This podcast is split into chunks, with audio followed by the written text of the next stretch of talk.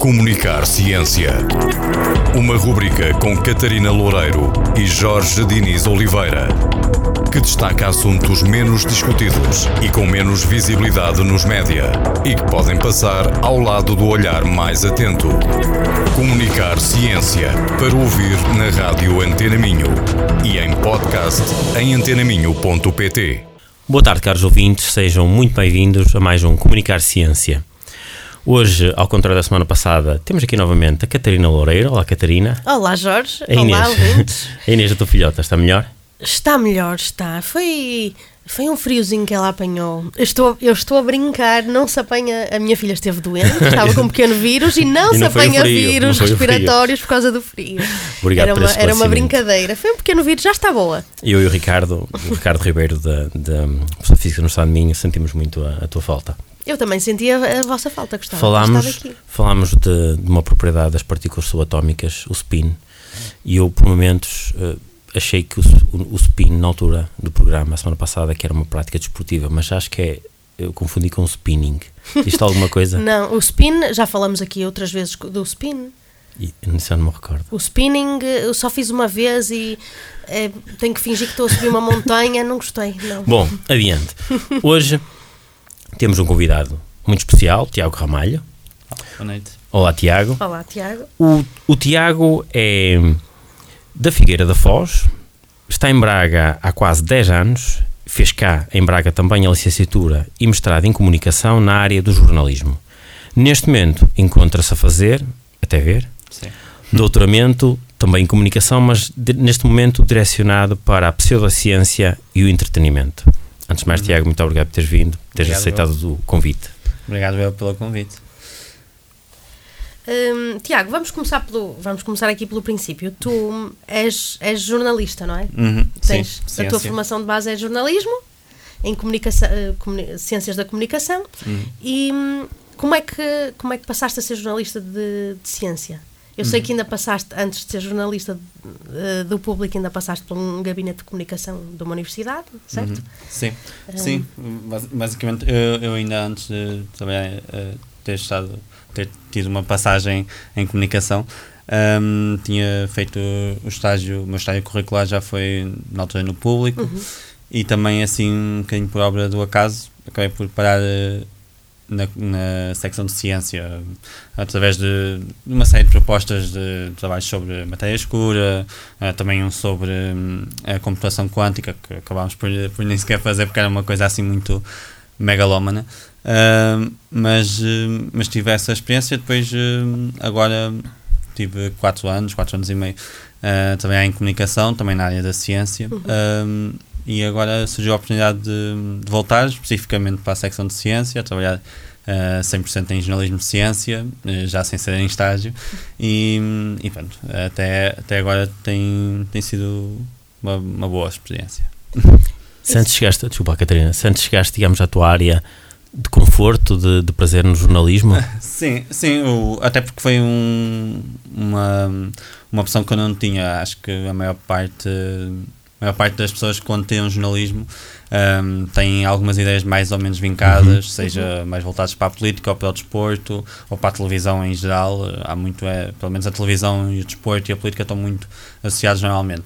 A ciência não é propriamente um, um tema que tu abordes muito quando estamos a falar de jornalismo, mesmo em trabalhos que tu fazes, em reportagens que tu fazes na- nas licenciaturas ou mestrados, Uhum. acaba, acaba por ser um tema um bocadinho mais eh, secundário, é menos abordado. Um, e então eh, acabou por ser uma, uma descoberta interessante, até porque é daquelas coisas que hum, tinha ficado muito lá para trás na infância, aquela coisa de astronomia, história, os gregos e tal.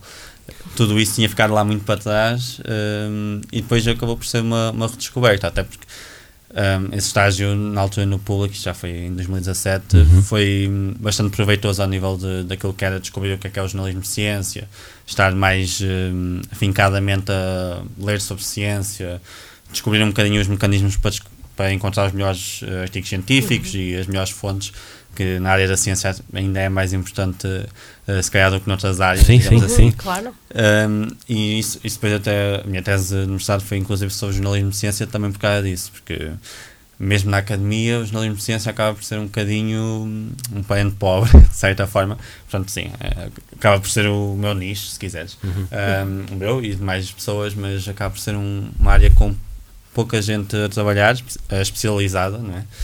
Um, tens muita gente a trabalhar sobre investigações específicas ou sobre algumas áreas da saúde que envolvem ciência, por exemplo, mas eh, não há muitos jornalistas especializados em ciência. Correto. E então um, é, é bom estar nessa área também, também por isso acabas por ter eh, um, outra responsabilidade, de certa forma. Certo. Podemos Claro. dizer assim. Oh, Catarina, desculpa, há um bocadinho interrompido, o que é que ias perguntar? Já não me Já não te lembro. lembras? Me Então eu vou aproveitar e faço. Porque é esta área de doutoramento, que Hum. estamos aqui todos a fazer figas que tu consigas terminar, Sim, sim, sim. um, pseudociência e, E primeiro entretenimento. e depois, entretenimento, entretenimento depois. Este, porquê a pseudociência Uhum. e, porquê, e porquê esta ligação com o entretenimento? Sim, a minha orientadora também está a fazer figas para que eu me despache. mas, mas, mas sim, é, é um, é uma área que, que já tinha mais ou menos eh, pensada. A, área, a, a questão, quando, quando comecei a fazer jornalismo de ciência e depois mesmo quando estava a fazer a tese, quando entrei para a comunicação de ciência, depois tudo. eh, houve depois também sempre o outro lado do aquilo que é a desinformação em ciência eh, Uhum. e que hum, diria que com aquela altura em 2016, 2017 com as fake news eh, eh, tudo mais. pós-verdade, não é? Assim, pós-verdade, exato. questão É- do é- pós-verdade. até, até é mais isso. porque Na Uhum. altura houve toda uma discussão Sim. académica sobre pós-verdade, uma série de seminários aqui na Universidade Uhum. muito sobre isso.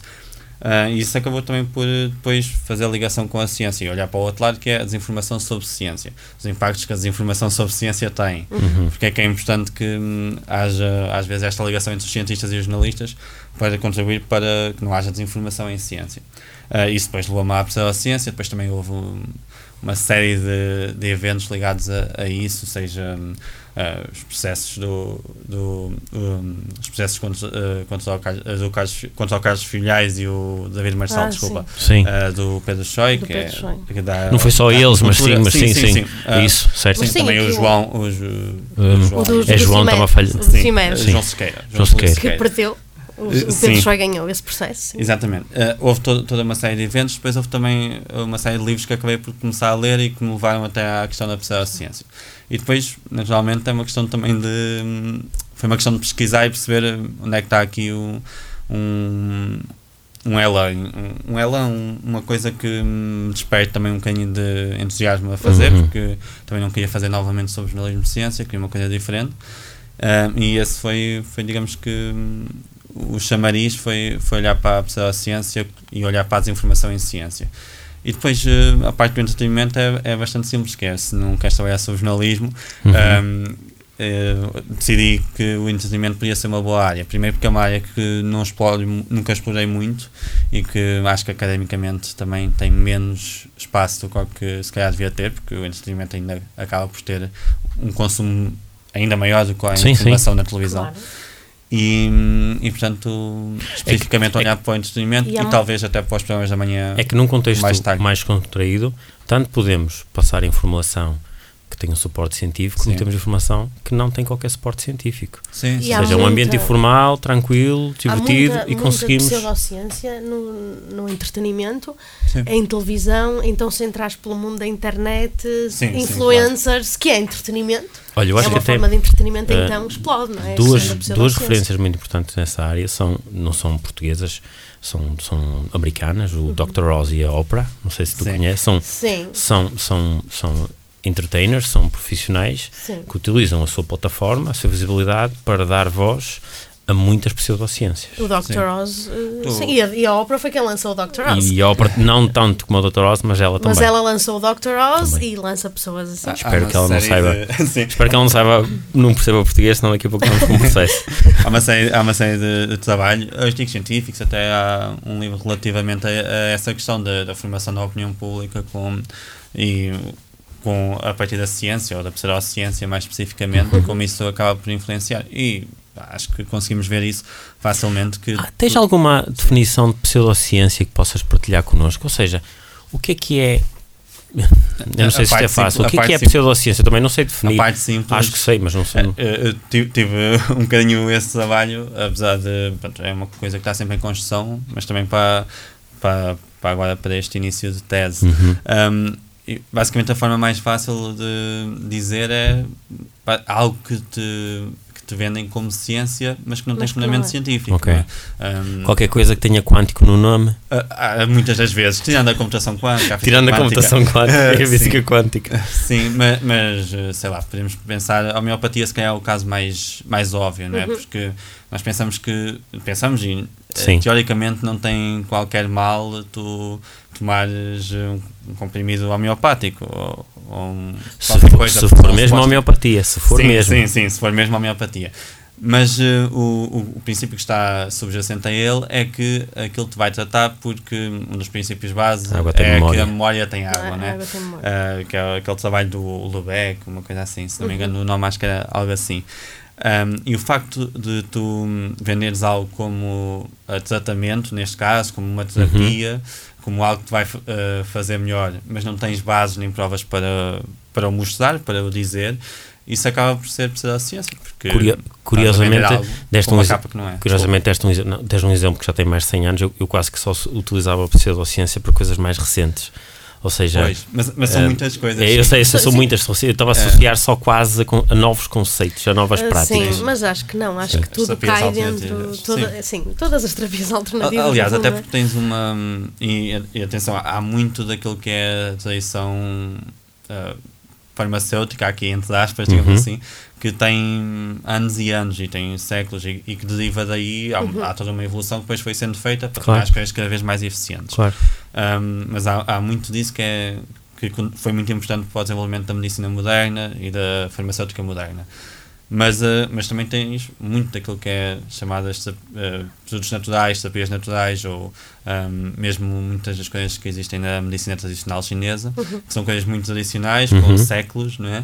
mas que hum, não têm validade científica porque nunca conseguiram Sim, uma coisa, é, mostrar. uma coisa é a farmacologia, Sim. outra coisa são, são uns chás, umas ervas, uns produtos, É, sim. a naturopa- naturopatia, portanto são, Sim, são sim, coisas sim. completamente diferentes. Sim, e, e que acabam, tu podes usar, lá está, desde que tu não vendas aquilo como tratamento, Uhum. ok, tudo bem, pode, se te fizer sentir bem, não sei o que vou proibir nada, não é? Mas eh, o facto de venderes como tratamento, o facto de dares credibilidade, daí também a questão do entretenimento que tem um poder de credibilização Certo. muito forte, porque estamos a falar de. É, é aquele poder de figura pública, não é? Tens um. Agora já não, mas por exemplo, há uns anos tinhas o Manuel Lisgoa ou a Cristina Ferreira a dizerem algo. Isso tem uma força Tem, tem. enorme. Ainda hoje tem, ainda hoje tem. E mais desculpa, ainda, mais ainda, Guimarães, claro. etc. Portanto, tudo isso acaba por ter eh, é, aquele, poder que falavas dos influencers, eh, Catarina. Sim, É, é mesmo esse os também. influencers também Eu até- têm, têm muito esse poder. Se calhar hoje em dia, eu não sei os números, mas Uhum. se calhar até mais do que a televisão. Para uma determinada faixa etária. Sim. Vamos- De- dependendo do programa também, Dependendo da- sim. do programa e da faixa etária. E também tem muito esse peso. Uma influencer diz: Eu tomo estas. Há uma influencer muito famosa que vende gomas para, gomas para tudo. Gomas para dormir, gomas para a Tu pele. não gostas de gomas? Gosto, eu gosto de gomas para engordar. Gomas de açúcar. Eu não quero gomas para curar problemas. Sim. E, hum, e ela vende aquilo e tem um site e vende aquilo e aquilo não faz nada, não é? Gomas. São. Deixa-me só utilizar aqui uma frase do, do tio Ben, o tio do Homem-Aranha, que com grande, grande poder também vem grande responsabilidade. Então, os- quem tem plataformas públicas deve pensar nesta frase. Tiago, já estamos aqui quase na reta final do programa. Deixa-me só aqui lançar-te mais uma, uma.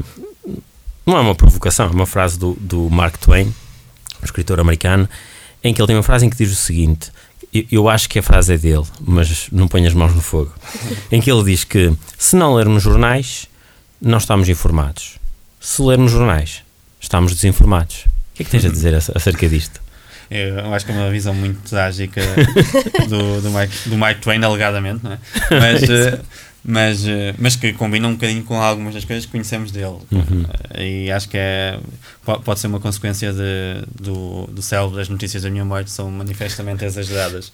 Mas, hum, mas não, não, não tendo a concordar, eu, eu acho que, hum, e e percebo a provocação, porque a verdade é que, hum, e, e- e acho que cada vez mais presente e com a questão das redes sociais ainda é mais visível esse descontentamento, às vezes Uhum. com, com os jornais ou com o jornalismo, ou, e, e que a corrupção está em todo lado hum, e que atinge também os jornalistas. Hum, não, não, acho que seja, não acho que seja o caso e acho que estamos sempre melhor melhor se estivermos informados a partir dos jornais. Acho que claramente hum, hum, há erros e, e há plataformas que se passam por jornalismo e que uh, Uhum. são desinformação. Exatamente. E, por exemplo, ah, temos isso muito com, com jornais partidários, por exemplo, para, para, para dar um exemplo daquilo que pode ser uma informação que já parte com um viés um, Certíssimo. e, e que parte de um ponto de vista. Depois também temos um problema de, de recepção, não é? Porque muitas das vezes, eh, isso acontece com todos nós, ah, mas eh, acabamos por ir à procura daquilo que valida queremos. o nosso ponto Queremos. de vista, não é? Claro. Então, se eu andar só à procura das notícias que, que fazem sentido para mim e para Uhum. aquilo que eu acredito, eh, isso também não nos vai confrontar. Portanto, se calhar, hum, se calhar o problema quando queremos estar informados é o facto de queremos estar informados para, nos, para confirmar aquilo que nós já acreditamos. E o jornalismo, pelo menos eu acredito que não, não faz isso. Na verdade, o que faz é, é informar, Uhum. dar-nos a melhor informação disponível naquele momento, dar-nos uh, as fontes que acreditamos serem as melhores e depois o leitor há de fazer sua- o seu juízo, não é? Mas, uh, mas de facto, e, e, uma coisa que é, que é importante, e, e se calhar até pela, global, pela hum, diversidade e a, e a globalidade que um jornal tem, o facto de irmos a um jornal ou de lermos um jornal ou de vermos um noticiário Certo. acaba por nos dar uma perspectiva muito mais Uhum. eh, geral sobre, sobre a vida, porque além de podemos ler sobre ciência, também podemos eh, ler sobre política e podemos aprofundar mais um tema ou outro, mas eh, de certeza que estamos melhor se estivermos informados.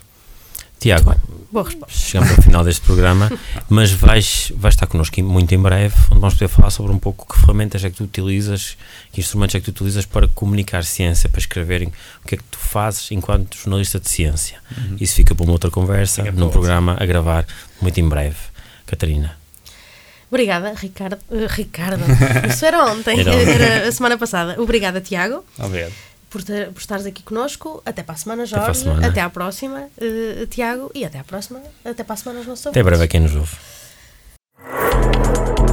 Comunicar Ciência.